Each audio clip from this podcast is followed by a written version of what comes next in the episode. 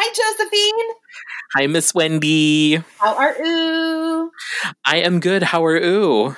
I am thrilled that we have a new president coming towards us. Yes. I'm coming so towards us triumphantly. Really blessed and grateful and thanking God and Jesus for um, this November twenty twenty, the year of our Lord, because uh, the election results finally happened. The longest election day ever, right? Mm-hmm. Yeah. And so we're going to have Art back in the White House. Yes. I thought you were going to do like, we did it, we did it, Joe. You're going to do a Kamala Harris. I mean, you, you, oh, no. We did it. No. I'm I'm waiting for people to do that to me because my name is Joe. So it's just like, oh, we did it. When I'm out we did it. And I call you like weeping. We did it. Yeah. No. Yeah. No, I'm not gonna and you're running around. And no, I won't, because respect to the first female vice president in our nation's history. How effing exciting.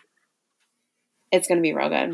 So. Oh my gosh. And she has like, she has like bomb recipes. I, I mean yeah. like she like, I feel like over the, like since Thanksgiving, it's like, oh yeah, Kam- make Kamala Harris's stuffing. I think it was on her Instagram. Right. And then I saw one was like, make Kamala Harris's tuna melt, tuna melt and make she dosas. She was, um, she was making dosas with, um, with Mindy Kaling.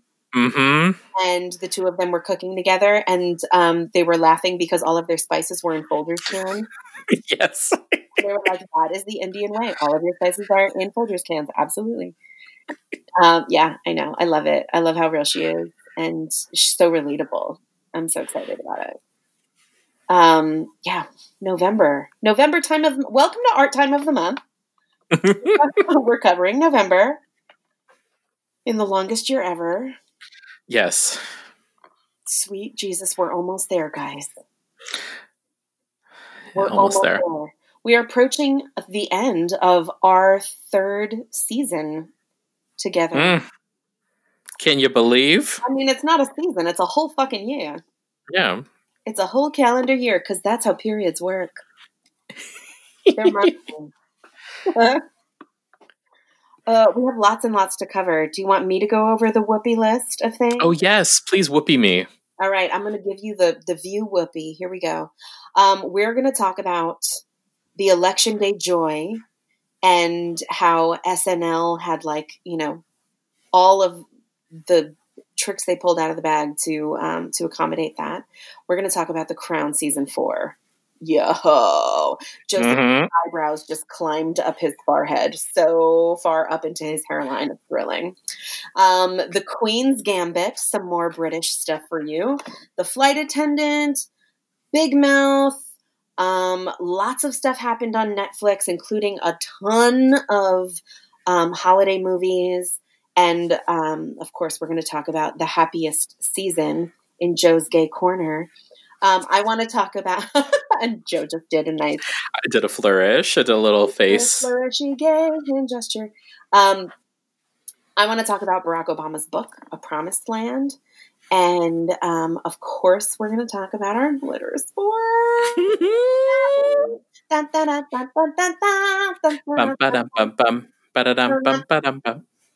Yes. Um, so we're going to do that. And then uh, we are also going to wrap it all up when talking about the resurgence of game shows, which has um, been oddly comforting to watch all month long. So so here we go. Well, how was your election day? Did you watch all of the things? Because we talked about this last month. I, I, I ended up not watching um, What the Constitution Means to Me. Um I forgot what I did. It was something completely out of left field. It, election day two thousand sixteen, when it was like pretty clear that uh, Trump was in the lead, I remember watching um, these back episodes I had of Westworld. and and then like I thought about maybe watching it again, but I also didn't want to jinx it. so... Um, so yeah, so like we, yeah, I, di- I didn't watch any, I didn't watch any news coverage, which was my intention. Like I was like, I don't want to watch any news coverage about the night. And as the counts went on, like the closer it got to that Saturday, I watched more and more of the coverage because I, I I'm glad I paced myself, because there were people who were like up, you know, unto the wee hours. There was a there was one guy who streams on Twitch, and he like sat and absorbed news like sixteen hours a day that whole week. Uh huh. That was me. Mm-hmm. I was that person. It was me. Um, yeah. The um, did you ever watch What the Constitution Means to Me? No, I still haven't. So I, I know that was I know when I said that, and I Let I lied. I'm a democracy and our founding fathers, and get into that. And a filthy liar. Well, you know what? Now I feel a little bit better about our democracy. Yep. Yep. Yeah. Do it. Um. Yeah. So we're gonna um break all that down. I like. I have been like. I was so, I don't know why I can't speak right now. I was addicted to the news cycle that whole week. Um, and I very baldly and plainly ignored children that I was supposed to be teaching all week long. I kind of like had them on my Zoom screen and was watching C N N behind them. And then like every time a state was called, like two days later, I would like text all of the teachers. Um, Yeah, because it was crazy addicting and, and fun to watch. And like, fun. Who did you watch? Who were your who got you through it? Steve Kornacki? I love a C N N. I love a John King, Silver Daddy, and his maps. Mm-hmm. I love um, Anna Navarro. I love I like. I'm here for C N N. I know it's totally biased, but like, I love me a Don Lemon. I love me a Chris Cuomo. Like. Oh my God, Don Lemon and Chris Cuomo, like that Saturday night uh-huh. was just like, the. I was like, if this is how they are all the time, I should be watching because we're, yeah. yeah. And we have discussed several times on this podcast my feelings on a drunk Don Lemon. Yeah. I live for a drunk Don Lemon. So yeah, I was I was just glued to the T V all week long. And then ironically, Saturday morning when uh, I was kind of taking a break from all of it. Mm-hmm. Because I was like, all right, I'm just going to take a minute and maybe like bake some banana bread and like just be in my space and not turn on the T V yet. And then my phone started blowing up and I was like, oh my God, did I miss it? I missed it. Um, and you, you actually were the one gave me the news. Um, okay.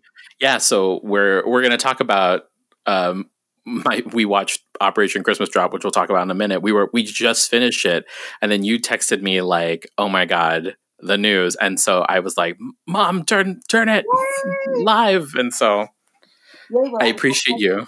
I'm, thank you. I appreciate you. I'm happy I could be the bearer of good news finally, because um, it was weird. Like there was some something on an election night that started to feel like.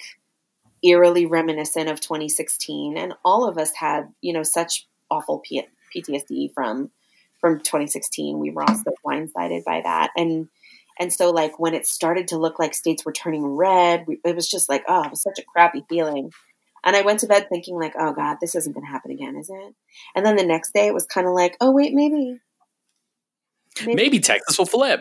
Maybe, maybe Biden's still in this. Okay, who knows? And then it was like more and more hopeful. It was like, oh, thank fucking God. Mm-hmm. I, I saw like a TikTok of like this guy who had like a picture of Pennsylvania up, mm-hmm. and then he was like, he had a candle, and it was like some spell in Spanish. It was like "Escuchen las palabras de las brujas," and I'm like, ah. I was like, hey, when we're all working together. I love it. I love it.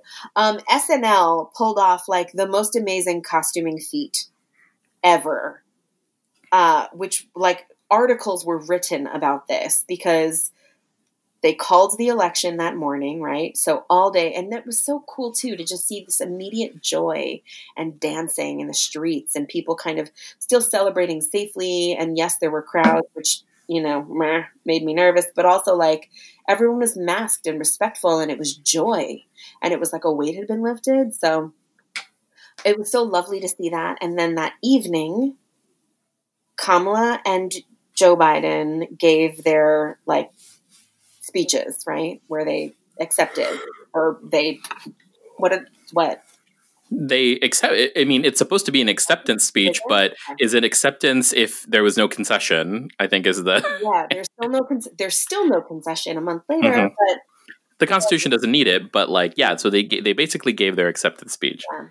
So Kamala walks out in a flawless head-to-toe cream suit and a nude pump, and she and like a pussy bow, right? Nod to all of the suffragettes, to the R B Gs. We honor you, ladies. Yes, we have a vagina in the White House. Mm-hmm. Hell yeah. So she, she is a heartbeat away. Oh my God. And literally, because Joe Biden is older than dirt. So, um, so from the time she gave that speech to the time S N L aired in New York, I think it was a total of like two to three hours or something like that. And the S N L costumers head to toe, like completely recreated Kamala Harris's look. And I read articles about how they like took an existing costume and they had to completely like take apart a whole suit, seams and all. And then they had like several different seamstresses working together. And they were like, nowhere in Hollywood could you find this kind of work this fast at this level of talent. Like it was bananas. And they finished it with like a moment to spare. And they were like, wait, hold on. She needs her flag pin. And they put the pin on her and she walked out and Maya Rudolph walked out to do it. Like, that's art. That is yeah. why we do this, right? Like, that was an amazing moment in pop culture. And it was a costume that, like, no one would think how many people were employed and stressed and and pushed by that moment. And it was exciting. I know. And for for what we saw as, like, oh, you know, a very seamless transition for, you know, how much screen time that Maya Rudolph, like, all of that work and stress for just like eight minutes of yeah. her being on screen. Exactly. Yeah. Thrilling. Also thrilling that night was Big Daddy Biden jogging out to the podium.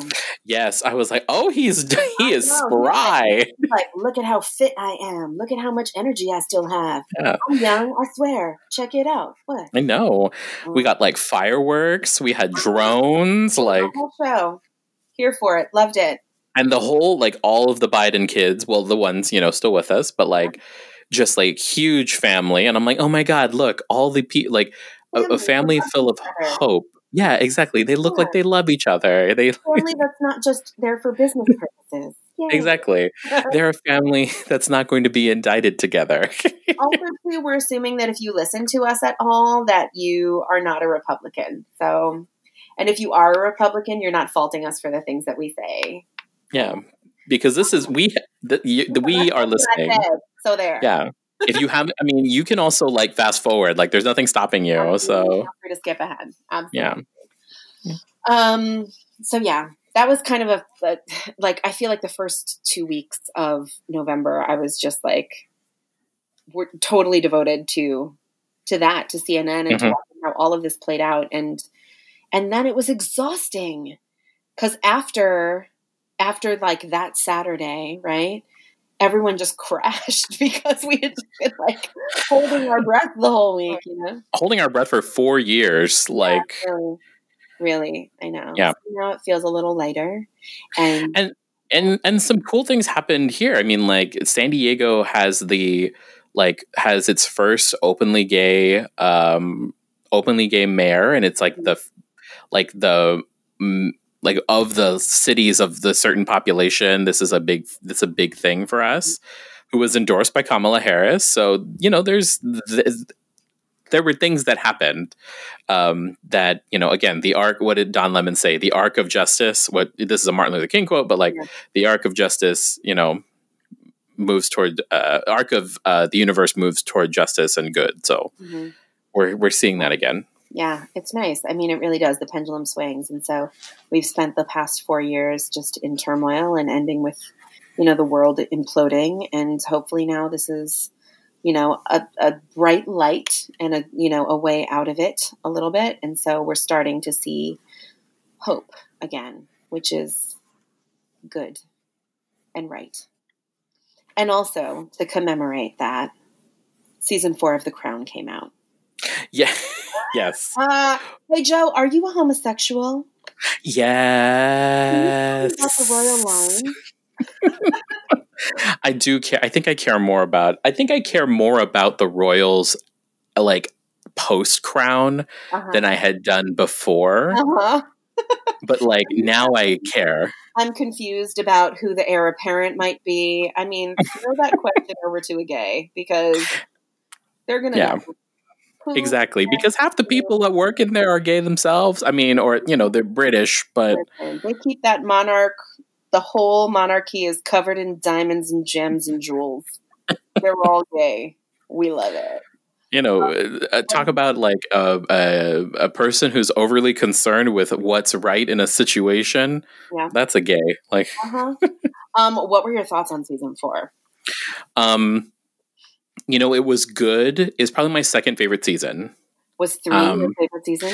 Three was my favorite season. Same. I see. Thank you for seeing me, my sister, because everyone's like, I miss Claire Foy.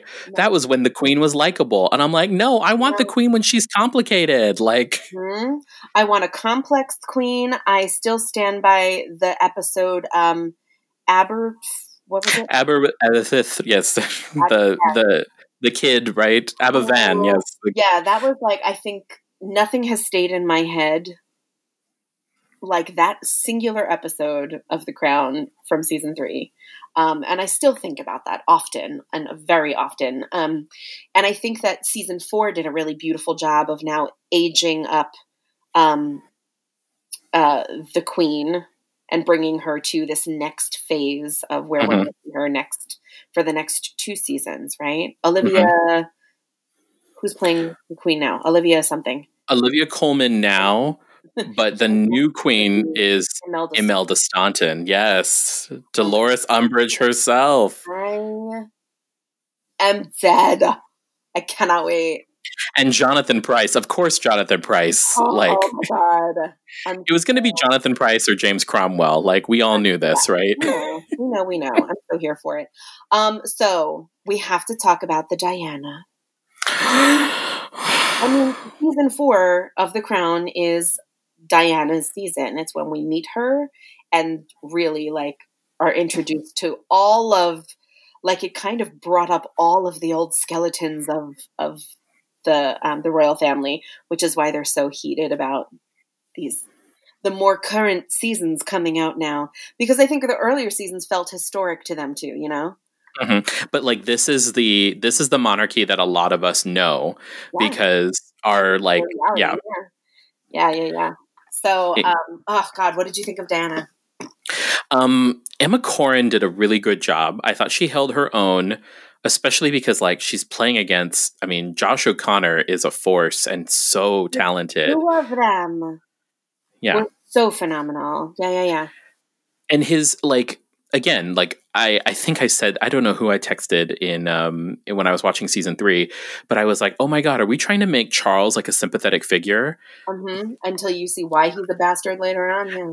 It, exactly. And then I'm like, oh, now we like, I get it. But like that, again, it's the kind of thing that you can only do with a show like this, where that's concerned with like an episodic structure, as opposed to like a movie where you just, you, you have your preconceived notions moving in. Uh-huh. But like with this, we got to see Charles be like from, I mean, my two favorite episodes are Aber Van and then the one that takes place in Wales. Uh-huh. And it's just like, yeah, we get to see what happens. And then you, you see how like just awful he was, but then you how also see he was, and you see where it comes from. Yeah. Yeah. And you see where it comes from, but then you can also see how like in some points you're kind of like, yeah, I can see why Charles would say that. Yeah. Yeah. Right. Oh my God. Oh, favorite, so do you have a good favorite moment from The Crown? From the se- from the season? From season four. Mm-hmm. Um, I'm sure you can guess mine. Can I guess yours? You may. You might be able to. I don't know. I'm now trying to like think back on this season. I think their their Australia episode, mm. the, when they went to the Australia tour, and they really like in very like so much detail went into like all of the stops of their tour there. That was really pretty phenomenal. And I stand by the fact that side-by-side pictures of costuming, hair, and makeup, like no one does wigs and period pieces like The Crown. It is, if you see side-by-side photos of um, Charles and Diana's wedding day. Like, yeah, bananas. They're like to a two. Their engagement, so like, mm-hmm. yeah, yeah. What was your favorite? What stands out? Um, um, All I Ask of You on their anniversary when she, when Diana sings oh, with at the West End. Oh my God, I forgot about that. No, when she danced to Uptown Girl. Oh, that was, that was like, I'm like, oh my God, this is awesome. And then when she did that, I'm like, oh no. And yes. yeah. And it's just, and he's so mortified. Like, that's the thing is that like, yeah. and I started thinking about it. I'm like, oh my, because it, it really legitimately made me think like, is she doing this because this is her, it's for her, but it's for him, but she obviously loves him. You know what I mean? Like yeah. well, the kind of gifts that you give someone where it's really about you and not about them. Really did. Like, like paint so clearly was the fact that she was a child. Mm-hmm. He was not. She was nineteen and he was thirty-one. Like, yo, of course that marriage wasn't going to work. She was a baby. Mm-hmm. She did not know herself at all before she went married into the most infamous family in the world. You know, like that's insane. Um, yeah. And he was old enough to know better. And mm-hmm. it also really painted so clearly the fact that he had been in love with Camilla for his whole life. Yeah. And it took him until he's how old now to finally be with her openly, you know? Mm-hmm. And it's just blandly. And Mummy is probably just like, ah, whatever. You're going to be king. Well, what's interesting is that him marrying Camilla present day is the same thing that Edward was abdicated for when the throne was abdicated for. Right? Mm-hmm. Yeah. Married a divorcee. Mm-hmm. So, it's, you know, it's funny, like it kind of shows how the times have changed, but also um, they haven't. Yeah. Well, I mean, we could have had Nazi King, right? Like, mm-hmm. so. Mm-hmm. Because I was like, okay, is she going to warm up to the idea? Is this the season where she warms up to the idea of divorce? Because, like, we still see, like, an Elizabeth that's very much at odds with her family versus her duty, her duty, mm-hmm. um, yeah. the Margaret stuff, the like oh, family members they kept in the, in the rafters. Like, oh God, I know. I loved how she had to like have lunch with all of her children to figure out which one she liked the best. I'm, I was like, yes, that is so. And I was like, oh my God. My parents, I'm like, listen, every parent has a favorite kid. I know that you do. And my mom was like, no, we don't. And I was like, you are such a filthy liar. You and Dad totally do. And Dad was like, that's not true. I'm like, no, it's totally true. And then, and then they kind of agreed with me. So I'm like, we're not stupid. We know. Absolutely. Yeah, and and Andrew was such an asshole. I'm like, oh my God, this is where Andrew, this is where Andrew marries Fergie, and he was such an asshole. Uh huh. You know. Well, and that's why later he went on to get involved with Jeffrey Epstein and, and prostitutes and were sex workers. uh, there you go. Royalty and how they clean it up. Um, okay, so also speaking of beautiful British period dramas, I would like to put forth to you The Queen's Gambit. Oh, you're the fourth queen who's gambited me to, to try oh. this uh, film, this series. Okay, here's the thing. You're going to watch it. And then you're going to think that you know how to play chess. Well, I, I actually, well, I mean, I was never in a chess club, but I do know how to play chess, but not in, mm-hmm. not in the way that like, I've seen the memes of like her, like people looking at like, you know, Connect Four or Monopoly with the same intensity that Anya yeah. Taylor-Joy is looking at. Uh-huh. Totally. I'm like, I finished the series and I was like, oh yeah, I get it. I can totally be a competitive chess player now. Yeah. Uh-huh, totally. Um, I cannot. But I'll tell you what I could do. I could certainly wear those clothes. Oh my God. Her costume is amazing. All of her costuming was really, really beautifully done. You could rock a bang. I have rocked a bang. I can rock all the hairs. All of them. There, you know, there were moments in the series that were problematic. Um, but it's also full of like cameos that are delightful, you know, like and familiar faces of like child actors who have now grown up. Like, mm-hmm. So the kid who was like the little kid in Love Actually. Yes. Um, he was, uh, I was going to say his name as his uh, Game of Thrones character, but yes, that kid. That kid. Also the kid who played um, Dudley Dursley. Yes. He's, he's kind of hot. He's kind of hot. He's got, he kind of long bottomed episode, but that's part of it. Um, hmm. And yeah, it's really good. It's real good. And it's fucked up, and it touches on mental health and, um, a lot of mental health stuff, but um, it's it's really beautifully done. It's it's worth a watch. It's a quick series to watch. Okay. All right. How many episodes? And it's a mini series, right? It's not going to be. It's a limited series. Yeah, it's done. Awesome. Um, I think there were six. Okay. Yeah, I can do that. Yeah, I think there were six. Yeah. Um. Cool. All right. Talk to me about what you have watched. Well, I have watched, so this was totally a throwaway, and I was like, it looks fun, I'm going to do it, and then little did I know I was going to get hooked. Um, I want to talk to you about The Flight Attendant. Okay. On H B O Max. Mm-hmm. Um, and The Flight Attendant um, is this show starring Kaley Cuoco of um, A Big Bang Theory fame. It's her first, like, major uh, project mm-hmm. out. You know, leaving Big Bang Theory. Mm-hmm. And she plays this uh, flight attendant who is this good time girl, uh, basically an alcoholic. She has this very intense uh, whirlwind uh, one night stand with a man, with one of her passengers, wakes up next to him the next morning, completely hungover, has no idea what happened the night before. And he has his throat slit, and oh. she's, yeah. So he's like, she's in a hotel room in a foreign country with a dead body.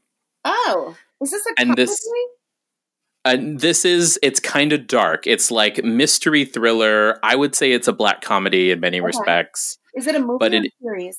It is a series. It's also a limited series. It's based on a novel Got it. Okay. of the same name. Mm-hmm. And she does a really good job of playing like a woman who is just like a mess. Mm-hmm. Um, and, but like, there's a lot of nuance on it, nuance in it. And, And also, Rosie Perez oh. is in it as her coworker slash best friend. And this is Rosie Perez. Like, I love her for this. I love her in this as well. Ooh, I love me some Rosie Perez. And she's got her own stuff going on, but she plays, I mean, Rosie Perez as like a sassy flight attendant I'm already here for, but like Rosie Perez as like this very nuanced character outside of that. Plus, she speaks Korean, like... Oh. Yeah, in the in the film, she speaks Korean, so this is amazing. Um, but yeah, it's a really fun show. Um, I forget what I, I forget how to pronounce her first name. You watched Girls, right? Oh, I uh, it's David Mamet's daughter who was in Girls. Sosha, Zosha, Sosha, whatever her name is, Mamet is in it. Um, and she's very fun. She plays her um, Kaley Cuoco's best friend slash lawyer. Oh. Um, and it's, it's, it's just, it's very self-aware of its own, um, kind of, I, I heard a review of it that was like, the flight attendant is self-aware of how much of a throwaway it is, but like, it also like reels you in.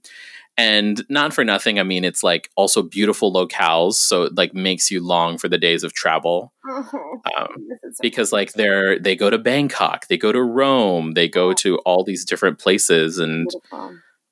and yeah, so it has that kind of, if you like jet setty, uh, thrillery, whodunit type mysteries, you're oh. going to like this.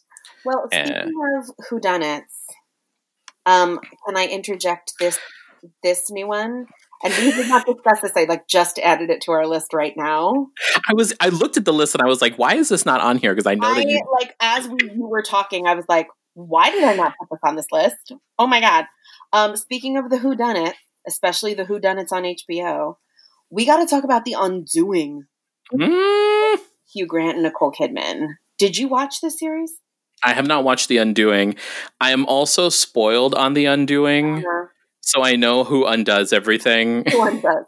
If you have watched it, or if, if it was spoiled for you already, then I can't imagine that it would have the same kind of psychological, like, like torture of watching this. Like, what the fuck am I watching? Um, here's here was my experience with The Undoing. I did not watch it at all as it was on, like, for the whole month, right? And it mm-hmm. was a very short series, only six episodes. Um, so I hadn't seen any of it. And then that, what was it, like a Sunday? Like the last day it came out. Um, I, it was like the afternoon, it was like five, six o'clock or something. And I was like, there's nothing on. Oh, maybe I'll watch The Undoing. Maybe I'll see what, like, everyone's talking about the final episode on tonight. All right, whatever. So I started watching episode one at six o'clock. And I did not move from my couch until I was done with that goddamn series at like eleven thirty or midnight. And it was intense. My God. It was. Here's the thing. And I'm not saying anything about who does it or what, but um, Hugh Grant, nineties heartthrob, now very aged out of his nineties heartthrobbing, except he's still charming as fuck. And so he still reads like nineties heartthrob. How did he do that? Yeah, I heard, like, people were calling for um, Hugh Grant to be nominated for an uh, an Emmy Award for this. I um, do feel like he could. He could really pull that off. I saw the gif of, like, Donald Sutherland saying cocksucker. Like, yeah. So I was just going to mention Donald Sutherland. Like, there are some huge, huge performances in this. So Donald Sutherland is in this. Um, this is awful, but I'm saying Black Hermione. Black Hermione. I, I was like, I know who you're talking about because I, I, I can't remember how to pronounce Noma? Her name. Is it Noma? Or- I will look it up. I will look it up right now. I don't want to fuck this name up, but I know her as Black Hermione because I saw her on the West End playing Hermione. I am not going to look her up, listener. I am not going to look her up as Black Hermione in Google. I'm going to go somewhere else to find her. You. And in other news, I am awful. Thanks. Um, but Donald Sutherland is in it. Nicole Kidman is in it. Um, obviously, uh, Black Hermione is in it. Hugh Grant. There's some, just some really, like, banging performances in this that are just phenomenal. Um, Nicole Kidman's hair and wardrobe was a choice. I've I heard that as well. Yeah. It was a choice. She had some, like, Days of Thunder hair going on, except a little, like, older and more dated.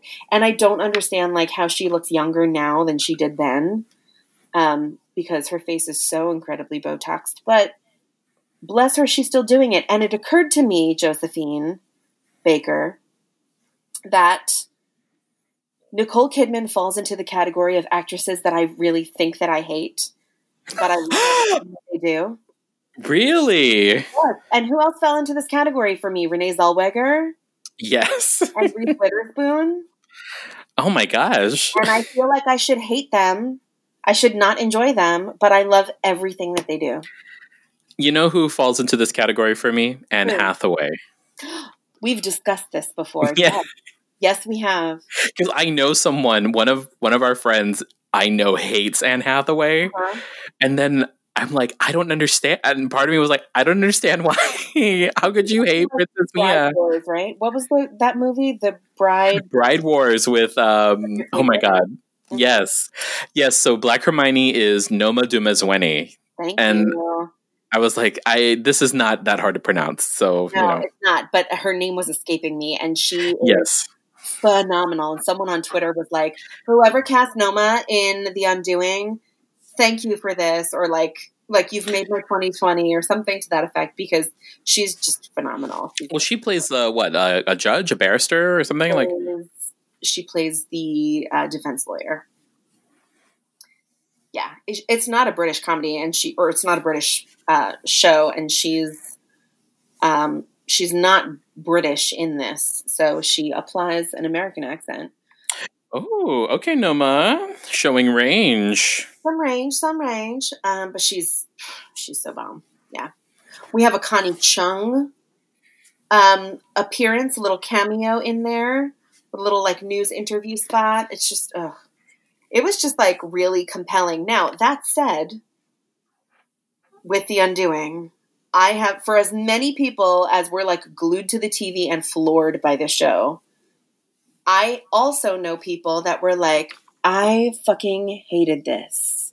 Like, I tried to watch two episodes of this and I can't. And that is exactly how I feel about Succession. Oh, okay. See, I've not heard anything bad about either. So um, yeah. I I still can't finish Succession at all. Like, I hate it. I'm well, su- Succession is rich white nonsense, right? Like, I mean... Yes, it is, but it has Kieran Culkin in it, and I love him. And um, but it's also rich white nonsense, and I just can't. It's so... It's so awful. Anyway... But st- to me, it's so awful. But so many people are like goo goo gaga over it, and I don't get it. My parents loved it. They love Succession. Mm-hmm. Well, you and... I mean, I also did not watch it with them. I know. Well, your parents and I are in a fight then. Let them know that. I was like, well, they like they like Succession and Ozark. They do like witch white nonsense. I've never seen, yeah, I've never seen Ozark, but I will get into it eventually, I'm sure. Um, all right, moving out of The Undoing. If you wanted to have like a quick binge though, and see what I'm talking about, I would suggest it. Okay. Okay. Talk about your next one. Yeah. So, um, the fourth season of Big Mouth came up, uh, over the weekend or came up, um, at the end of the month, the end of, uh, November. And I got to tell you, it is hilarious. I mean, I also, so let me, uh, you know, Miss Wendy has admittedly not seen an episode of Big Mouth. Uh-uh. And I don't know if you should. Okay. And I say that as, as, since you are an educator of pubescent children people, uh-huh, I uh-huh. don't know if you necessarily want to watch it because okay. it's, So the point of it is that it's a it's a show. It stars Nick Kroll and uh, John Mulaney, and they play um, boys who is are going. Animated? Yeah, it's animated. Got it. Okay. And they play um, all the adults are voiced, but all the children are voiced by adults, but they um, basically play these uh, kids who are going through puberty, and it's a very honest, vulgar um, exploration of like what that kind of hormone. Like all of those hormones. I mean, they have like hormones incarnated as monsters. Mm-hmm. Um, and a lot of people I would are in it. Probably get like a real big kick out of it, actually. So. I, I, you might, you, you, you honestly might, because I, I love it. And they say like, it is so filthy, but it also, with the parts where it gets really sincere, it really hits well.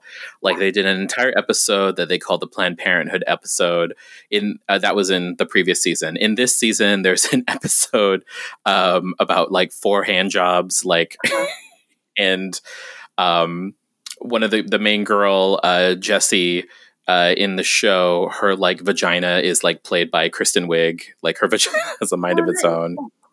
But um, the reason why I'm bringing up Big Mouth is because Big Mouth was uh, in the news over the summer because one of the characters, um, Missy, is played by Jenny Slate and has been played by Jenny Slate for the last three seasons. Jenny Slate said that she was leaving the show and saying like, I am leaving Big Mouth because Missy, who is biracial, and that's one of the reasons why they felt that they were, she was able to do that character, said like, no, this is like, let's, you know, hand this over. Exactly. So what's interesting is that they do address um, they do address Missy's blackness in an episode of the show. Um, her cousin's played by Lena Waithe. Like it's just so it's so honest and so awesome. But it also highlights the problematic nature of who voices Missy, because uh-huh. they say the N-word very casually and they oh. like are trying to get her to say it, and she's like, no, I don't say that. I really don't think I'm allowed to say that. Mm-hmm. And then by the end of the series, the new voice of Missy comes out and she has this awakening. But like the new voice of Missy, played by Iowa Debary, um, who is a like hilarious black comedian. So with Big Mouth, do you feel like the transition between the two voices was was um, uh, I want to say like done justice? Did it like? Serve the story? Were you excited about it or what? You know, they didn't really So in season four of Crazy Ex-Girlfriend, the a character that left in season two comes back as a different actor, and they made that a point, a plot point. They were like, oh, wow, he looks so different. And they're like, no, it's the same guy. But she like is seeing him in a different way, perceives him differently because he went to rehab and all that stuff. So I think that with with this, though, I don't they didn't do any of that. They just like they didn't do it as drastically. It was a little more seamless. Cool. And so, but at, at, at a certain point, it's just like, oh, well, now this person, Missy's voice is a little different. And you can hear that that's where Io started to, t- to take over. Nice. Which is fine. Like, which is fine. And I thought that was really great. Um, but yeah, I mean, like Josie Totah is also back. Um, Josie Totah, who was in the last season of Glee, and she was also um, in Champions on N B C. Um, she is a trans actress, and she plays a trans character. Yes, um, yes. Mm-hmm. And which I have one more thing to add that I'm going to add it, and then Good. We can come back to it. But Good. Good. Yes. Our list for November just keeps growing because all we are doing is watching shit from our couches. That is all we have to talk about all the time. I knew you were going to add this. Yes, I'm so glad. I'm glad you're adding this because I've heard things about this. We'll get to it in a second. Um, do you feel like we've covered Big Mouth? Can we move on? Yes, let's move on. All right. I'm going to bring us now into books. And then yes. we'll go back to television. Mm-hmm. All right. As you and the Sevens know, I am a voracious reader. As discussed last month when I could not stop raving about the meaning of Mariah Carey. And I needed everybody to read her goddamn memoir because it's so fucking good. And oh my God. So this month, the only book I read in November, because it was a huge ass tome, was A Promised Land by Barack Obama. Mm. And I read the entire thing. And he is such... I mean, we know that he's brilliant, but he is such a gifted writer as well.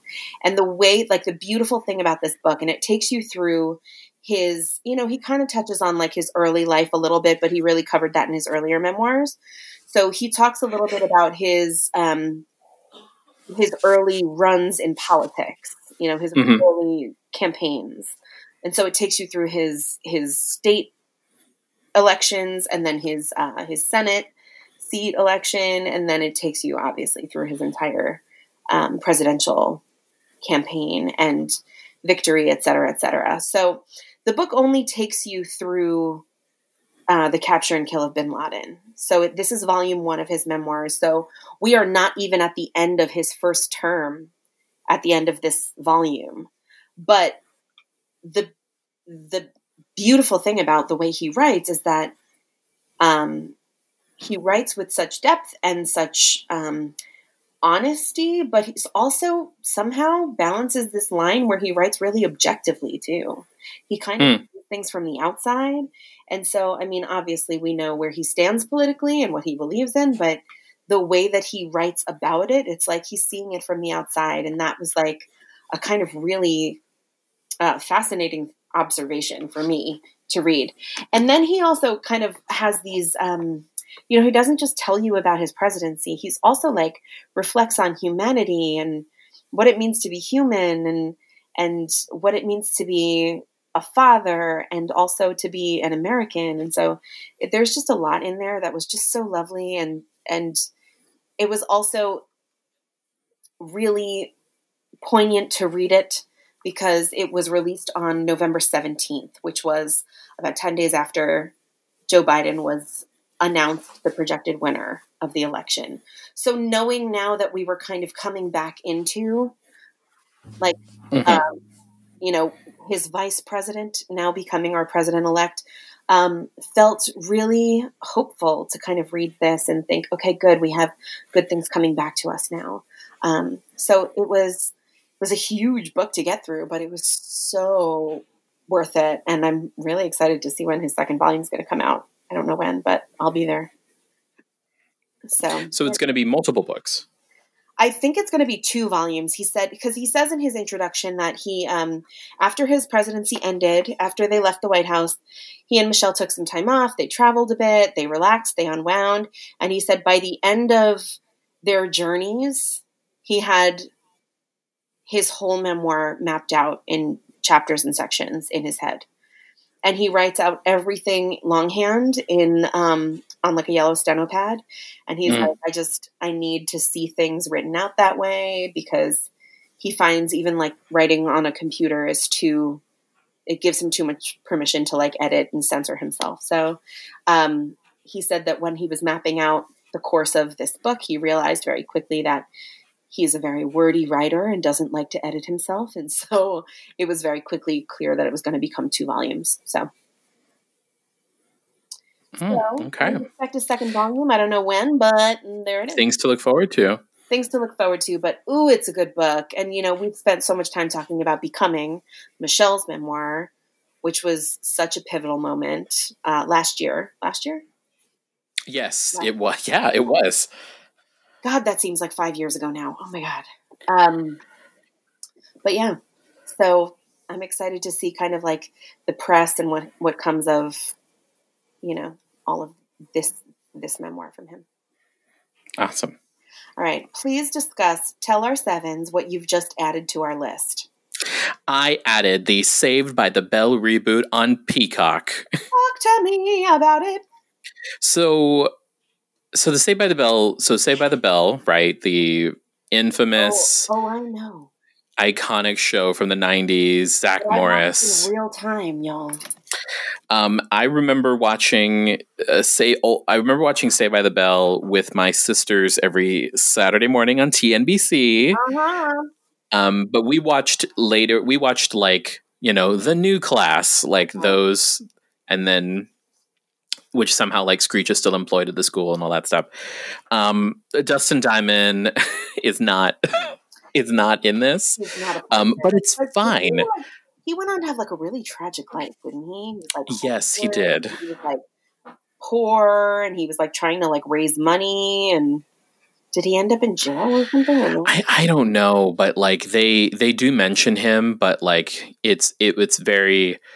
I think we forget because like Dustin Diamond was a was like a tragic figure in like early two thousands mm-hmm. reality, like The Surreal Life, you name it, he was on it. Yeah, um, right. Yeah, he was but, gambling for like notoriety. To, exactly. To stay. Ex- yeah. Exactly. He was like that. He was like that Urkel, like mm-hmm. the show, um, except the show didn't entirely revolve around him. It just, you know, he just happened to be there. So with this though, um, with this reboot, we do get, um, We do get appearances by Slater and Jesse, Kelly, and Zach, of course. Mm-hmm. Um, but the new... Belding. Do we have a Lisa? Do we have a Mister Belding? We have a Lisa cameo. We have no Mister Belding. I saw a cameo by Max.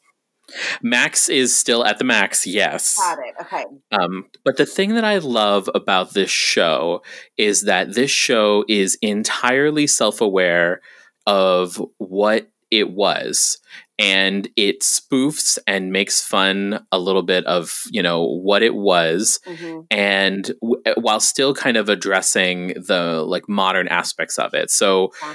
to, to not spoil, not giving you too many spoilers because it's really fun. So we have um, in current day, Zach Morris is the governor of California. Mm-hmm. And um, he actually is the villain in many respects yeah. in this in this series. So what happens is that the he he has to close down schools. So Zach Morris, the Republican governor of California, closes down schools, and um, the school, the underfunded schools, half the underfunded uh, schools in in California get closed down, and these kids have to be bused an hour to the more affluent Bayside.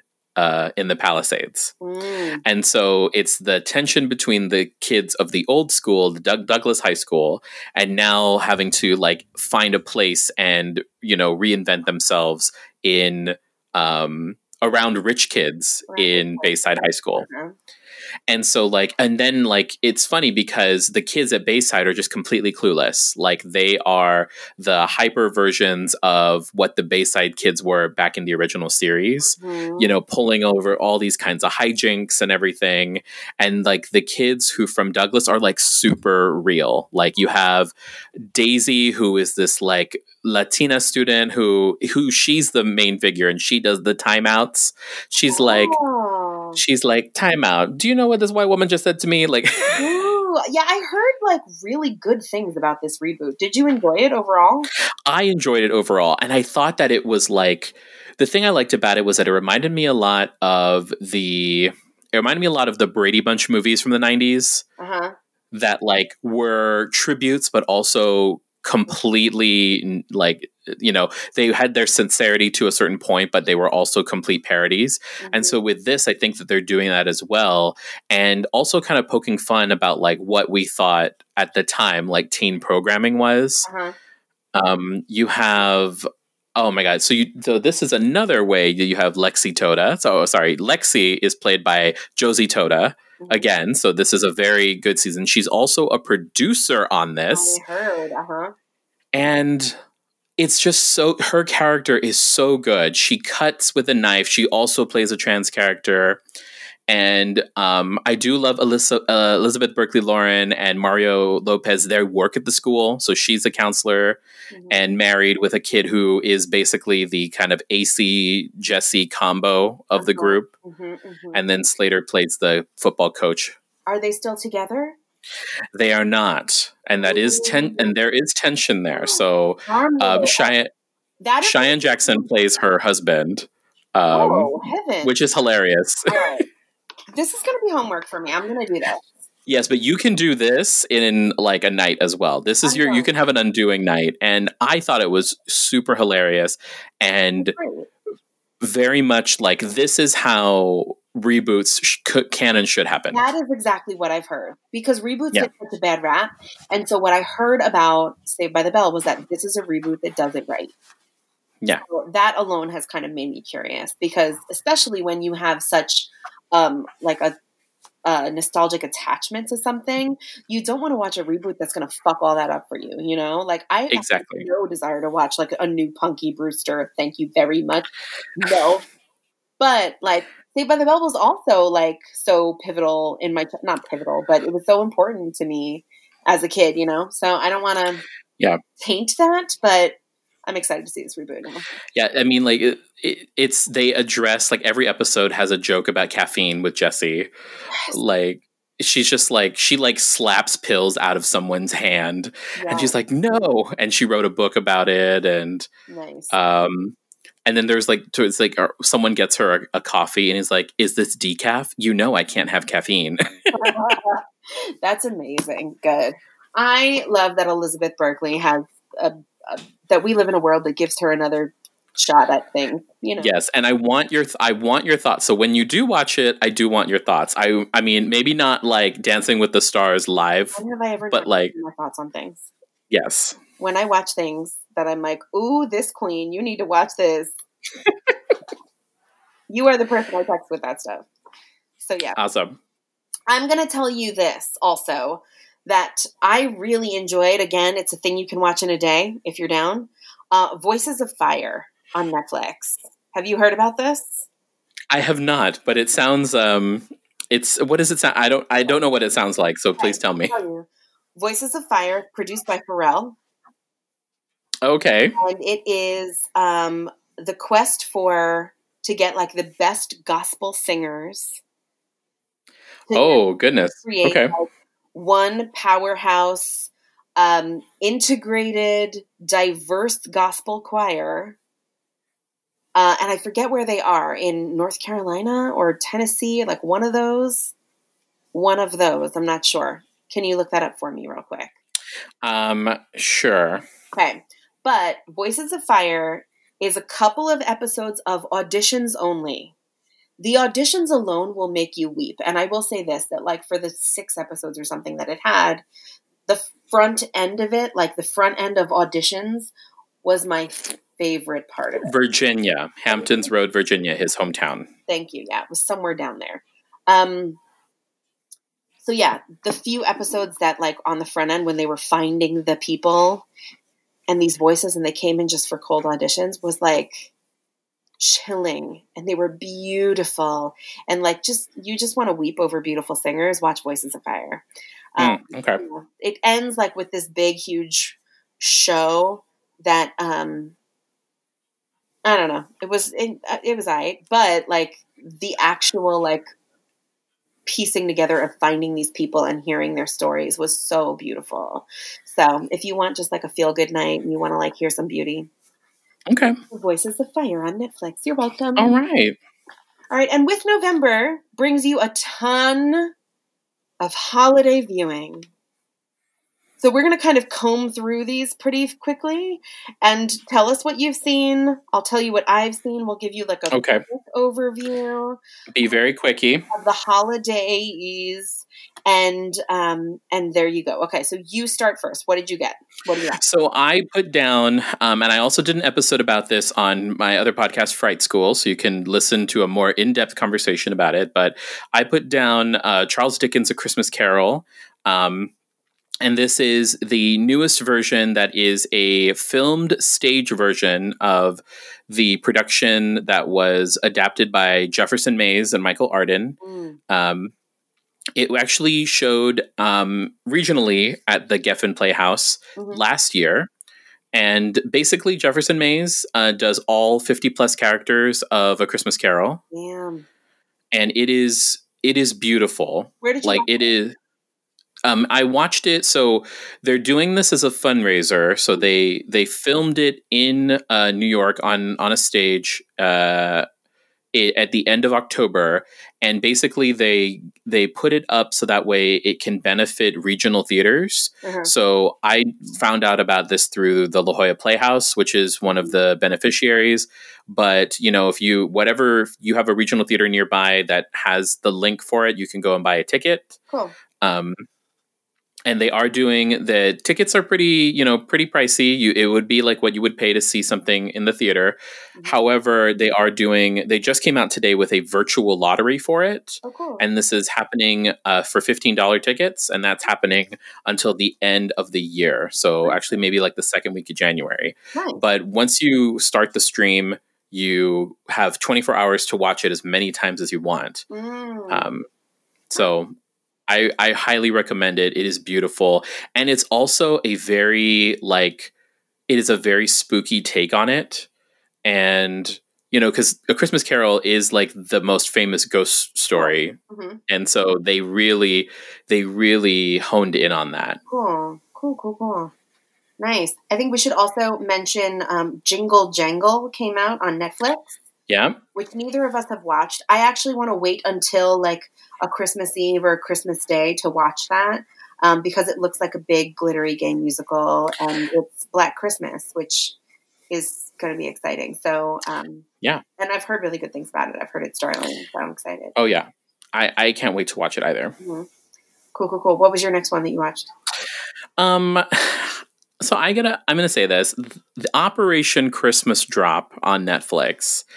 Now, Operation Christmas Drop uh, is about a congressional aide who finds out that um, whose boss, a congresswoman played by Virginia Madsen of all people, um, has to is uh, basically finds out that she needs to close a bunch of military bases in order to save money. And there is a base um, that happens to be uh, where I'm from on the island of Guam.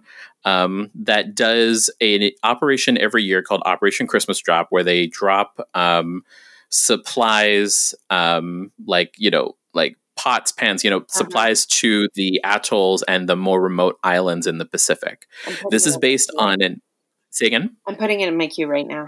Yes, please. It is a, this is actually based on something that is uh, for real. This has happened for the last maybe five decades. Uh-huh. Um, it's a coordinated effort. Uh, in modern times, it's a co- it's a joint effort between Japan and Australia's air forces, and everything is one hundred percent donated. But okay. she basically, the aide played by uh, Kat Graham, has to go to Guam to figure out Uh, how she's going to close this base, and then, you know, finds love along the way. Oh, of course. Yay. But the cool thing about this, and the reason why I've seen it like three times, is because it actually took place, A, on Guam. Like, they filmed it on the island of where I am from. Mm-hmm. They filmed it on an, a live an active Air Force base, U S Air Force base, which is not something that's happened um, in uh, ever, I think. Yeah. Um, and uh, some of my like ex- some of my first cousins are like background actors in it. Okay. And a, and a lot of the locations that they shoot there, I've actually been to, and like I remember in my trips going back home, I've like fished on this beach. That's um, so this is it's really fun. It's as far as like representation goes. Mm-hmm. I mean, you know, it's Hollywood. It's not a true accurate. It's not a movie about the people of Guam. It's about the operation. So you know, there are things that they're not getting right. I almost thought it was like a documentary. Oh no, it's like it's like a straight up Christmas, like rom-com. Got it. Exactly. Christmas rom-com to the extreme. However, I will say that it is nice to kind of have this this moment, and you know, I hopefully this opens up uh, you know, Hollywood to come back to Guam yeah. when we all are vaccinated. vaccinated. Yes. Well, what I watched were um, Christmas on Long Island. Ready? Okay. Um I watched Holiday Home Makeover with Mister Christmas. So, Mister Christmas is the gayest gay gentleman to ever Christmas in the history of Christmas. Um, and he just shits glitter all year long. And so, I'm not kidding. His, he has like a dog that's named um, Ebenezer. Oh, Lord. I know. Like, he's like, I'm not kidding. So, He, and I think he's like housed in, I don't know, somewhere in the tri-state area. But um, so basically he, every episode on Netflix starts with him opening a letter to like Mister Christmas, right? Like he's one of Santa's elves or something. And he goes, "Here, Ebby." And like Ebenezer like comes onto the couch with him.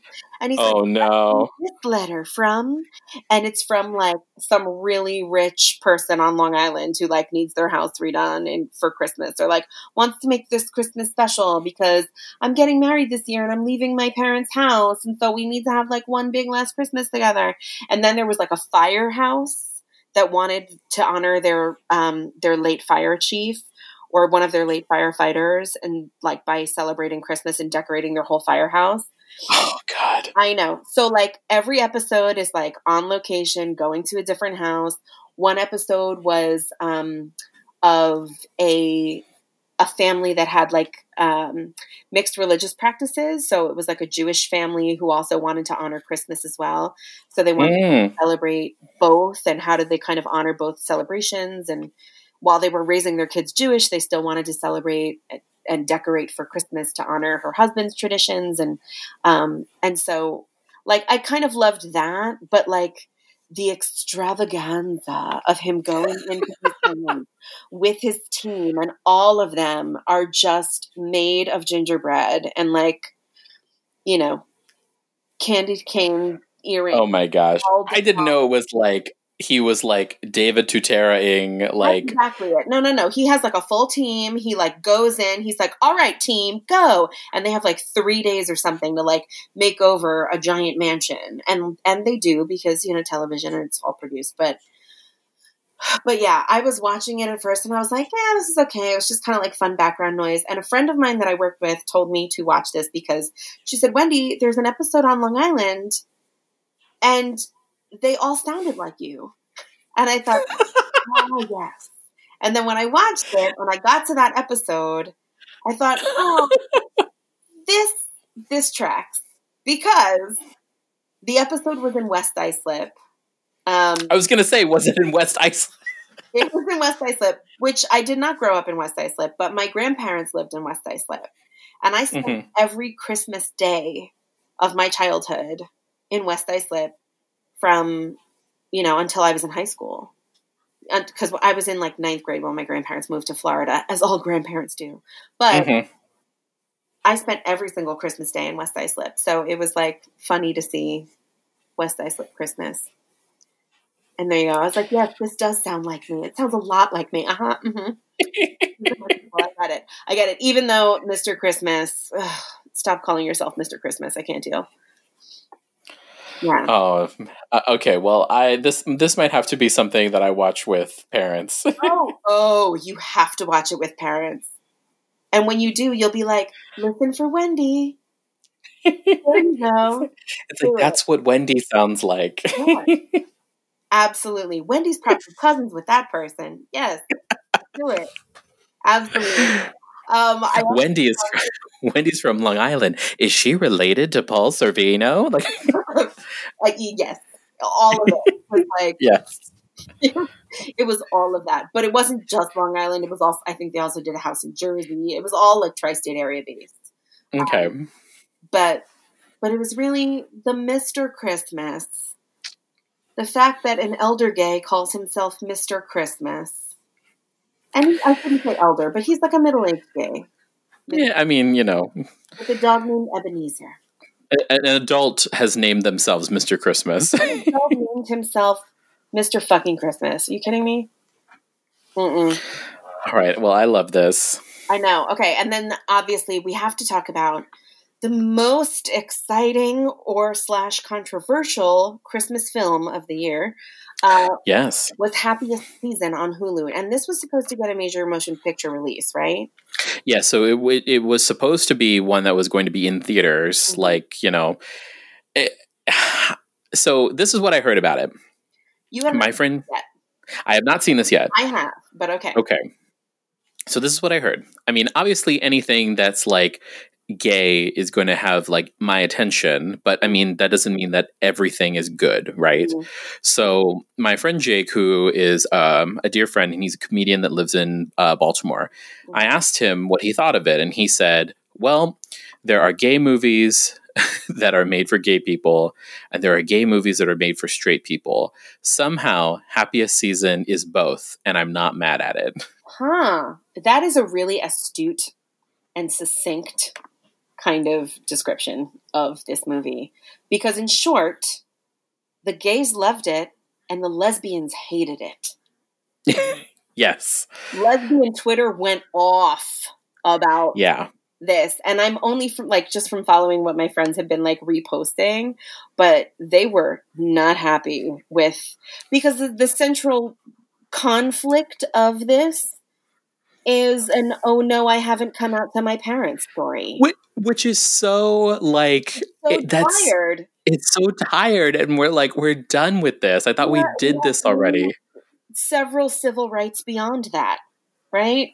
I know. This is also like a movie that has Dan Levy, and Dan Levy, like, you know, famously has one of the like artifacts of mainstream culture that is super queer, but it's just, you know, it's not anything that they hem and haw about. Mm-hmm. So like to have him in this film as well, like it just seems so strange to me, which is one of the yeah. reasons why I haven't really watched he it. Play a character who, um, you know, who pushes back on the fact that, you know, Kristen Stewart is in this relationship with this girlfriend who's like, you know, hasn't come out yet and all of that. So he's like, eh, you know, like he pushes back on that, that like Kristen Stewart deserves more, et cetera. So he's like the gay sidekick, but which is also another trope. And, you know, it's like, it was so formulaic, and, but it's also a sappy holiday story. And yeah. with it's got Victor Garber, Victor Garber. Uh, yeah. It, As a straight. yeah. It was, you know, there are lots of familiar faces in it. Michelle Buteau has a cute little cameo at the beginning of it. Um, yeah, it's, you know, it's holiday crap. It's, you know, it's a good, cute Christmas movie. Apparently, I think there's, I heard that there's, it's getting a sequel. I mean, of course. I mean, it's gonna be of course it is. Um, there has to be another Christmas. Yeah. Um, I, I can't wait. So my plan is that I've put aside a couple movies this year to like wait till watch it together with uh, my boyfriend. So mm-hmm. Happiest Christmas is one of those films that we will be watching together. Now I haven't, we don't know yet if that's going to be same in the same place or if it's going to be just at the same time, but you know, that's one of the Happiest ones we're going to watch. Season. Yeah. Yeah. Yeah. Oh yes. Happiest Season. I'm sorry. Mm-hmm. I was still thinking of Mister Christmas. I mean, easy, easy mistake to make. Um, as all of the Christmas movies are named essentially the same thing. Mm-hmm. Oh, yeah. There's only so many ways that you can title a Christmas movie, right? It's Yeah. A Prince for Christmas. A Christmas Prince. The Christmas Notebook. Right? Christmas in Vermont. Right? Holiday cooking. Can you just imagine the Christmas version of every classic film? It's like it's like the Christmas Godfather. Oh, yeah. Yeah, there's so much. Absolutely. Um, all right. So moving away from our, and we're not even into like the December holiday films, but really I feel like December is what we reserve for what will be our Golden Globe nominees and our big award runners, you know, award front runners, you know, and we don't know what award season will look like this year. The Oscars we know have been pushed, and it's, we still haven't had the Tonys. Who knows when that mm-hmm. will happen. Um, it's, it's a lot. It's a lot. It's a lot, but, um, yeah, stay tuned and we'll see what happens there. Um, we need to discuss the culmination finale. Yeah, here's the next two hours, everybody. Hardwood sports. We are not going to talk about this for two hours, I promise. We're not going to talk even for forty minutes about this, I swear. Okay. It's over. Well, it's over. Did you watch the finale? Uh, yeah. Okay. I'm like, right. I didn't watch live, but yes, I did watch. Yes, okay. So I'd like to say, I want to start by saying that when this season kicked off, we very publicly posted on our Insta account who our top threes were, okay? And they were Justina Machado. Justina Machado. Who else? Who, who did you pick? Uh, Johnny Weir. Johnny Weir. We both chose Neve. Uh-huh. And I chose the Bachelorette chick. And I think I chose A J. No, you didn't. We both had agreed on Neve. We both agreed on Justina. Yes. Mm-hmm. And then our third spot we were split on. You said Johnny and I Johnny said and yeah. Caitlin. That is, yes. That makes sense now. Thank you. Caitlin Bristow, the Bachelorette. So we get to the top four, okay? Now, Nelly made it to the top four. Mm-hmm. He Bobby Bones his way in there. I swear to God, that Bobby Bones clause. God damn it. He Bobby Bones his way up into that top four. The fans love him, though. one hundred percent. Yeah. But, you know, there was no Sean Spicer on this season. So there was no Sean Spicer. Yeah. There was a Carol. I think Carol Baskin was our Sean Spicer. That might have been our Spicy. Yeah, you're right. Yeah, but that wasn't going to happen, though. So, yeah. So Nelly pulled that fourth spot, right? Nelly also performed at the finale. Nelly pulled the fourth spot over Johnny Weir. Johnny Weir got booted. He was in fifth place. And that shouldn't have been. It should have been Johnny in the top four. Yeah. In which case, you and I would have accurately called the top four. I know. We were so close, but we didn't we didn't anticipate the star power.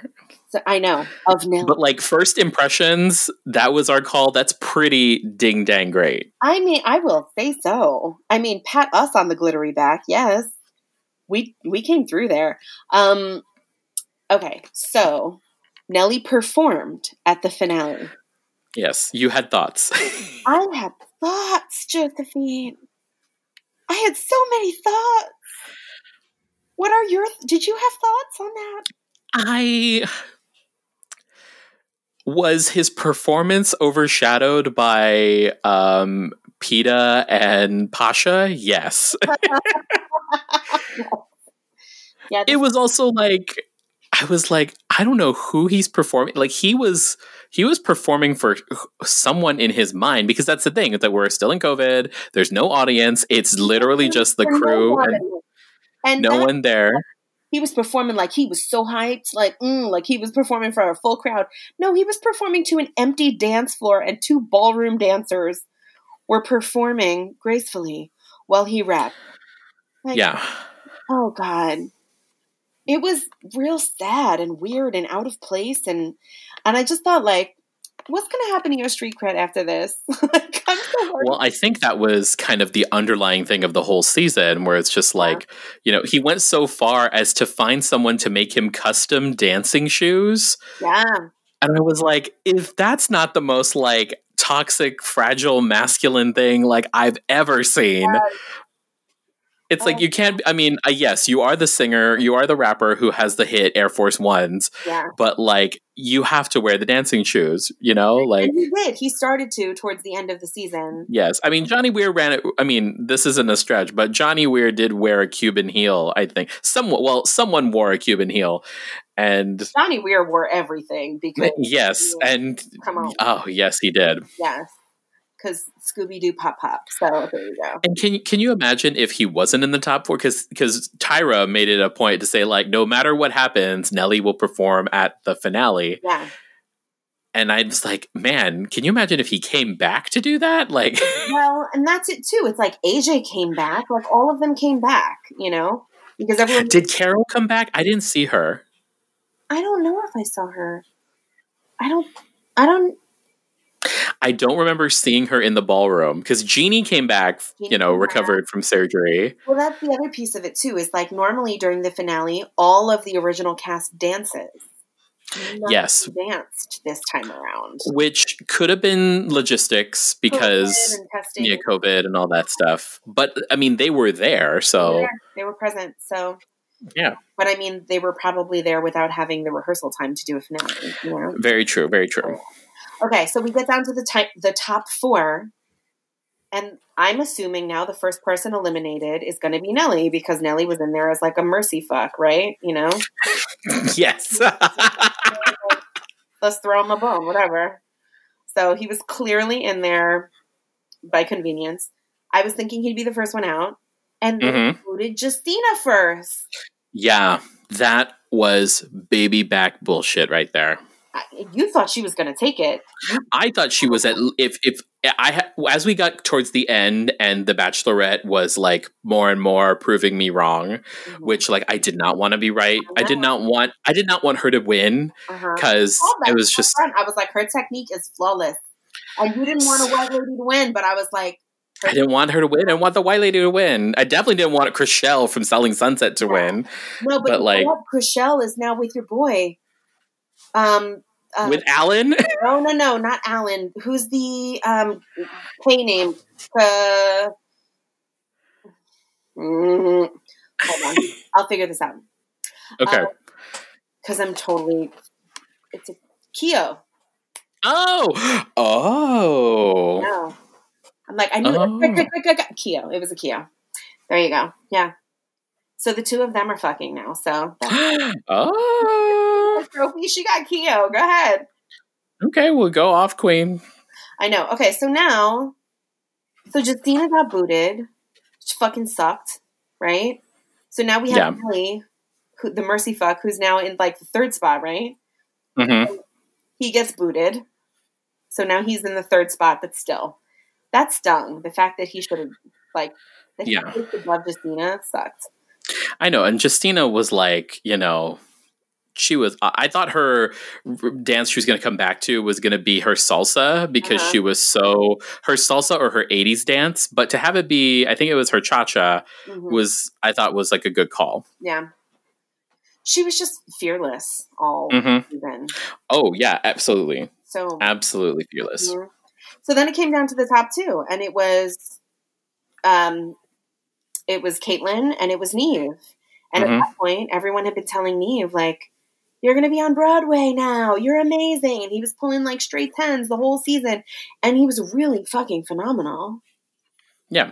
It was definitely like they they weren't blowing smoke because he was really, really good. And and I think like, you know, Dancing with the Stars, everyone like there is such a I hate to say it, but there is such a low bar when it comes to what people's dancing abilities are. Like you, they have to prove themselves.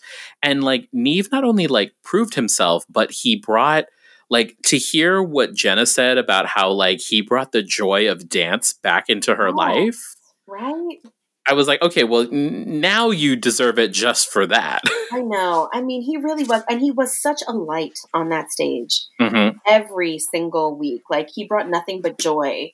You know, there was no like struggle in his story every week. And he wasn't trying to like be cool or like protect his rep. He was just like so genuinely thrilled to be there. And he brought that joy every single mm-hmm. week. Yeah. And he was like, I mean, again, like... He was like a straight man who loved to dance and loved the arts. Straight up. Like, which I was like, we need this. We right. need more of this. Yes, right. And he was beautifully, like pointed toes, extended lines. Like, what the fuck? It was so good. He was so, so, so great. And the fact that, like, he had a panel of professionals telling him, like, now you move on to do this professionally. Like, mm-hmm. now there is a career in this for you.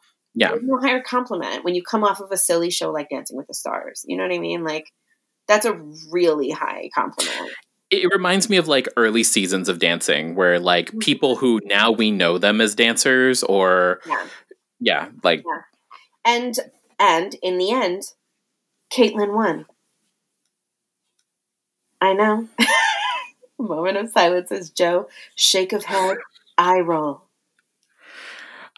Still shaking his head. I love and respect you, Wendy, no. but I did not want her to win. Listen, I didn't want her to win either, but I called it. I said, and Anna. You did call it. And yeah. again, like, you can't argue with the fact that the technique is on point. No. Artem finally gets a win. He's been there forever. And the fact that here's why I thought she was going to win too. Her technique was flawless, but Carrie Ann was a bitch to her because Carrie Ann was like, your technique is flawless and you're still not going hard enough. Mm.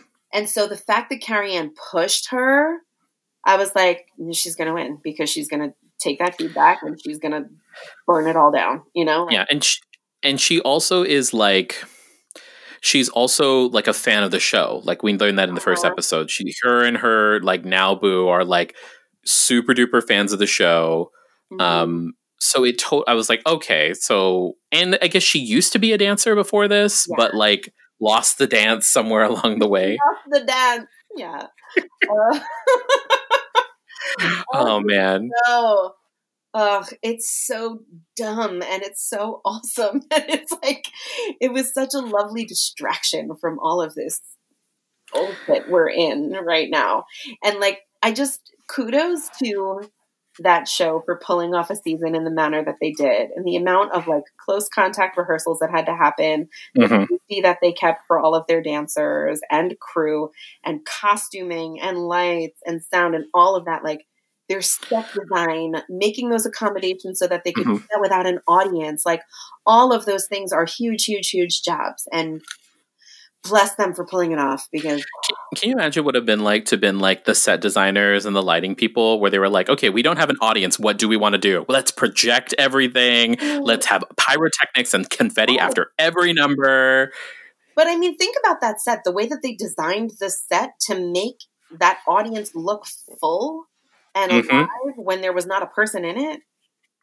Yeah. It was like pretty bananas. It was pretty amazing. So I mean, God bless the stupid fluff that gets us through it all, you know? Mm-hmm. Why not? Anyway, Neve, hats off to you, dude. Yes, and, you know, I mean, what, what, um, what would you... And he was, like, totally happy with the number two spot. He was like, I already felt like I won. It was probably better that I ended up in the second spot. He's like, such a good winner, so wholesome. So let me ask you this, as, you know... as a New York theater queen that you are, what would you have liked to see Neve in? What would I have liked to have seen him in? Like, like, what would you like to see him in the future? Like, you know, now that he is this song and dance man. Like, I mean, I think of him as like an on the town kind of like, uh-huh. timey, like guys and dolls kind of guy, you know, like, I think he, I mean, if, I don't know if he's a singer or not, but. That's the thing. I don't, we don't know if he can sing. We don't, but I mean, we certainly know that he has the kind of like peppy energy for like a music man, for an on the town, for, you know, to pull off that choreo, he could do it. Yeah. Mm-hmm. He could definitely do it. He, he's someone who like, if, if the person whoever, like he, him and the person in the first place spot would be going on the tour. Like if they were to do the tour. Mm-hmm. Because, like, I think, I don't think they're going to do, like, the, I mean, I don't know if that was ever in the plans, but I remember, like, for a couple years there, it was, like, Frankie Muniz and oh. Jordan Fisher went on tour, and, yeah. you know, it was always, like, the person who wins gets to go on the tour, and so I think, like, he would have been someone who they might have wanted on the tour. Yeah. For, like, a couple dates or something. I could, yeah, one hundred percent. Oh, so who knows? I mean, sad for Neve, but also like we saw it coming. Yeah, we did. Yeah, I know. Oh. And and now we wait again. And now we wait. Now we wait. And we wait for the return of Tom. Right. We wait for the next glitter sport that doesn't include Tyra Banks. Well, let's now let's ask the question. Do we think she's going to come back? I hope not. I do think that she rallied like mid-season. I think she was getting a lot of really soul-crushing feedback, and that was real negative. Mm-hmm. And I think that she took that feedback because she definitely like hit her pacing and her groove like in like mid-season. Mm-hmm. Um, that said, I don't think that the Dancing with the Stars audience likes her, and Mm-mm. I don't think that she's very likable. So I don't, I don't think she'll come back. I don't know. They might keep her on just to see, or just for consistency's sake, but I don't know. I, don't think so. I hope that they give her someone she can play off of. There's that. And if she didn't come back, who would you want to come on? Assuming that Tom Bergeron and Arian Andrews cannot return. Are out, out? Oh. Return. Well, I mean, like, assuming... Assuming, like, maybe we get, like, you know, someone, I don't know. That's a really good question. I could see Derek doing it. Like, ah. I could see an, I could see someone who was a pro coming back and doing it, because that would be, they would not be a judge, but they would have that extra insight. Um, so, like, Derek coming back. Um, I want to say even... Um, Oh my God! What was his Ballas? Mark Ballas? Oh, Mark Ballas! Yes. Where did he go? And and to be quite honest, I mean Kim um, Johnson Hershevik, she did that podcast for uh, one season, so Kim could come back and host it as well. Mm-hmm. Like she was a pro; she already has like the hosting chops. Mm-hmm. It kind of felt like they were grooming her to do it, but I feel like though I I feel like. The host of that show has always been a non-dancer. I, I, I see there. What about like Alfonso Ribeiro? Like he's in the A B C family because he does A F V, yeah. And he also was a former winner of the show. Like it would be. Yeah. I feel like that might be a good fit. Yeah, because I mean they have a they have a history with that. I mean like Brooke Burke Charvet, Arian Andrews, they all used to be contestants. So mm-hmm. Definitely. Well, speaking of hosts.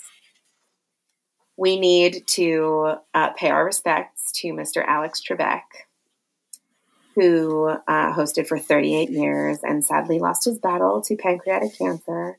Um, and, and and we all knew it was coming, and we all knew how ill he was, and still the world was so shocked and saddened when we lost him. How did you feel about all of this? And um, celebrity deaths, as people know who listen to the show, I'm always are always um, an interesting thing for me because, you know, they it's it's different when it's not someone that you knew knew. But like with Alex Trebek, like I have very distinct memories. And I think a lot of people do who've been watching Jeopardy for the last few decades that like of spending that family time watching it. Um, my like crush in high school would come over and we would watch it like, mm-hmm. you know, with the family and stuff, and he would keep score. Mm-hmm. And so, you know, he's a part of, to have someone who is a part of not just the culture, but of like people's legit lives, yeah. um, people who have like dreams. I think they showed a clip of a guy who like learned how to speak English yes. from watching Jeopardy. Yes. And he was like there, you know, meeting Alex Trebek. Yeah. Um, And so, like, I, I wanted to bring this on because so I uh, uh, I tried out for the teen tournament when I was in high school, junior in high school.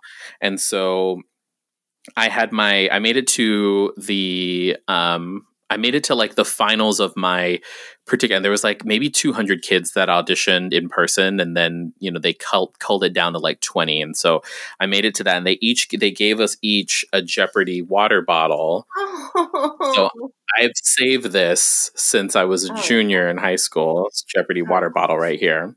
I've never used it, but I've always had it. I always had it because I'm just like, you know, it's the closest I've gotten to being on Jeopardy. Um, I don't know. I wonder if they're going to see like a decline. Um, I don't know in I mean, people. What, what he did for the show, like in the lexicon of like American pop culture, you know, like Jeopardy is appointment viewing. for so mm-hmm. many people and families. Like, people still tune in at seven or seven thirty and watch Jeopardy. And it's not even, I mean, yes, it's becomes, the show has become synonymous with Alex Trebek, but also like it's raised the intelligence quotient of, you know, the people sitting at home on the couch watching it. You know, like, it's what he's done for academia. It's what he's done to highlight the humanity in people who have, you know, stood behind those podiums and, um, you know, like seeing that varied cross-section of our people has been so cool, you know? Mm-hmm. So I think, yeah, it's, I think that Jeopardy now as an institution, and that is the great gift that he gave us, is that like this will live on without him because of what he built. You know, mm-hmm. he built this as such that like, we want to continue watching because we want to always be smarter. We want to always challenge ourselves. And, you know, and he did that. So, and he also like, you know, so he filmed episodes, um, to last until the end of this calendar year, um, before they went on their like winter break, mm-hmm. and he wanted the episodes to be shown. I believe that was one of his wishes. It's just, you know, it, he wants it to continue. And, and yeah. And so like, it's, it, you know, he will be missed. He was very much beloved. Um, and yeah, like. I heard that his last episode is, is airing on Christmas Day. Wow. Yeah. But then I read something else that said, no, that's been pushed to January. I don't know. I think it would be really poignant, though, if they, you know, ended his legacy on Christmas. Um, yeah. I mean, everyone will be watching. Yeah, exactly. Exactly. Oh, but Alex Trebek, um, you know, may he rest. And, ugh, you know, we will all always, you know, look at Jeopardy so fondly because of what he did. And, um, and also too, there's been this huge resurgence of game shows. Mm-hmm. Speaking specifically of Jeopardy though, do you want to talk about, uh, T J? Um, yeah. So, uh, my dear friend T J, who is, um, who I've known for a few years, and he's oh, a professor of, with me. Uh, he's, what was that? T J's in love with me. Oh yes, T J is in love with Wendy. Um, they so, met at my birthday. Yeah. We met at, at Joe's birthday, and I walked in, and he laid eyes on me, and I laid eyes on him, and we fell madly in love. Yes, and so the save the dates are forthcoming. Um, but he he, yeah. he um, filmed his episode of Jeopardy in September, mid-September, and it premiered on December first. And um, he was he he has a he did an interview where he talked about like, you know, what that was like to meet Alex Trebek, and you know, now knowing now that he he was the one who actually told me he passed, and so I was just thinking, oh my goodness, like I, that's so shocking because yeah. he said that he was just he was literally just there, like yeah. he he he did not look ill, and he looked very much, very vibrant and very much on it. And so, yeah. but yeah, so T- TJ was on it, and you might know him because he was uh, the queer fellow with the cool glasses and the blue hair and the blue mohawk. The blue mohawk, yeah. I texted my mom and I said, my friend T J is on Jeopardy tonight, blue mohawk. She said, oh my God, you know him? And I said, uh-huh, we're in love. We're together. We're in love. We're in, we're um, together, we're in love, yeah.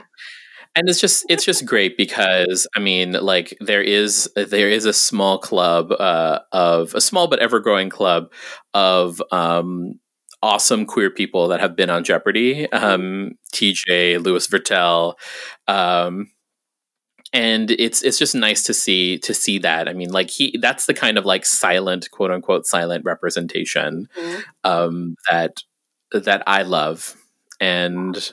And yeah, so, so. He was so much fun to watch, and you know he was on for two episodes, and everyone was just freaking out. And it was such a joy to see that. And we have been watching all kinds of game shows that have been making this resurgence, and that's kind of been our comfort viewing, really. Yeah, I mean, like.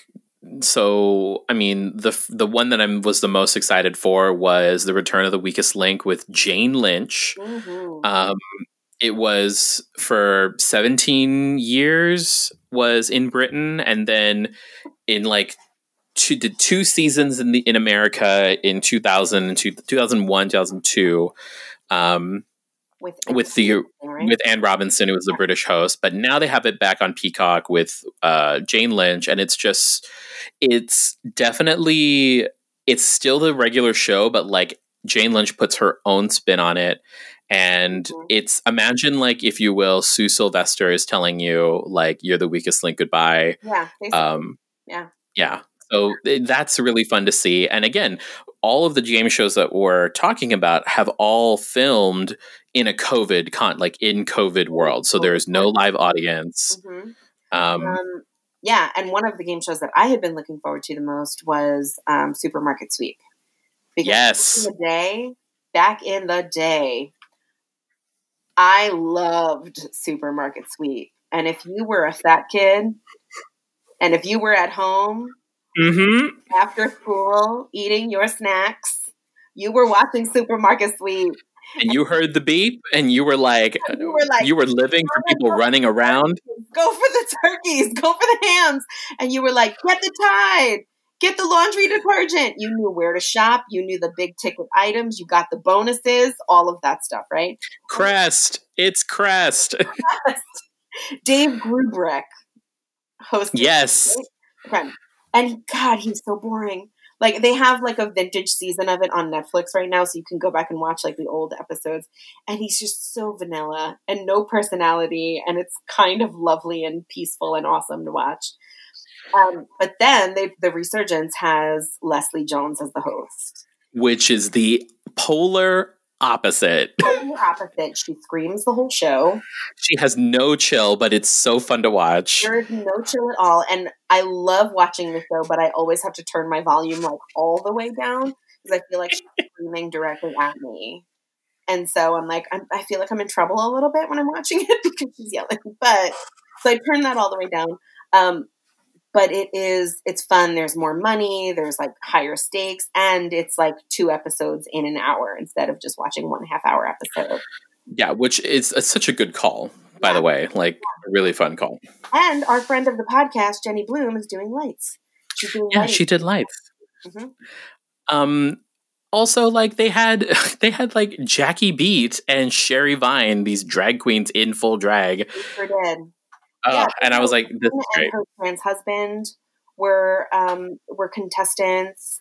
They've had several uh, gay couples on there together. Like it's been so inclusive and wonderful and lovely to see. Yes, amazing. Yeah.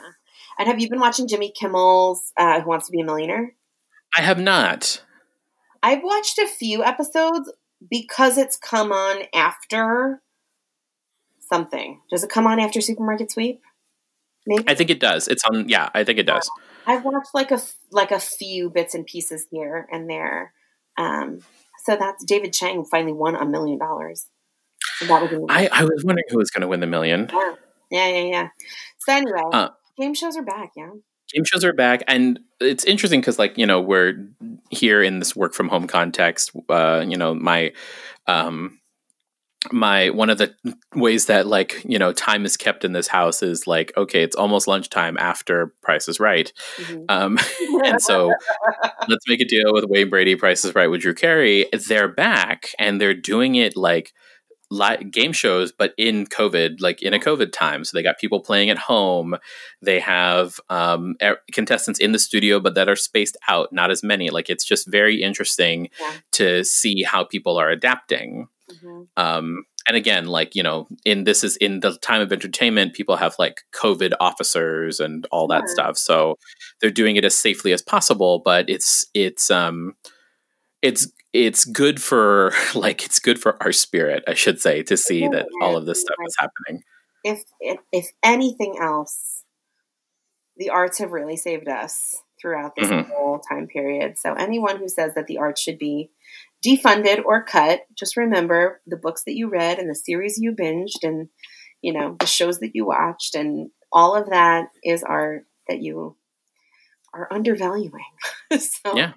yeah. So it's been really, really important for all of us and our spirits and, you know, the country, really, the world. Um, we are looking at a really interesting time. Like, we're kind of like positioned right now, like the vaccine is, is here. It's around the corner, you know? Mm-hmm. So now we're kind of at the crux of this pre-COVID entertainment and post-COVID world, and what mm-hmm. things are going to look like on the other side of this, and how, um, you know, so many things are going to change on the other side of this. So, yeah.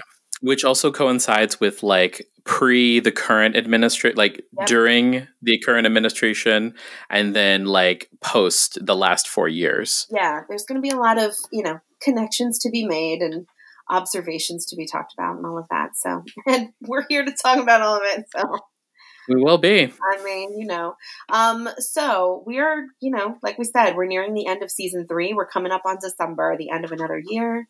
So we're going to give you our December episode. And as ever, we're going to give you, Josephine, our top five of the year. Top well, top five, five lists, I should say. Episode. Yeah, yeah, we're gonna um, we're gonna recap with our top five episode, which I think will be really freaking interesting. In this moment. Yes, I mean, this is not. I mean, again, this is not a year that. Really anything. We have traveled. We haven't seen art live. We yeah. haven't gone out yet. This is going to be a really interesting kind so of. So it's like, what happened? But a lot happened. Oh, yeah. So it's going to be really, really interesting to see. And that's it. Any parting words from you? Um, happy holidays. I mean, hey. You know, because the next time they hear we, you listener, you hear our voices, it'll be. Um, post the December holidays, but you know, mm-hmm. this is true. This is true. Yeah. So happy holidays to you. All of the things that you and yours celebrate. And if you are celebrating alone for COVID protocols, we, we see you and we honor you and we say thank you for keeping yourself and people around you safe. Um, and we'll- you can go back and listen to our quarantine recommendations yes. because they are still accurate. They are. They really are. Lots of things to do to fill your time. So, all right, y'all. Um, we're going to see you on the flip side. We'll catch you in December, yeah? Sounds good. Sounds good. All right. Enjoy your time of the month.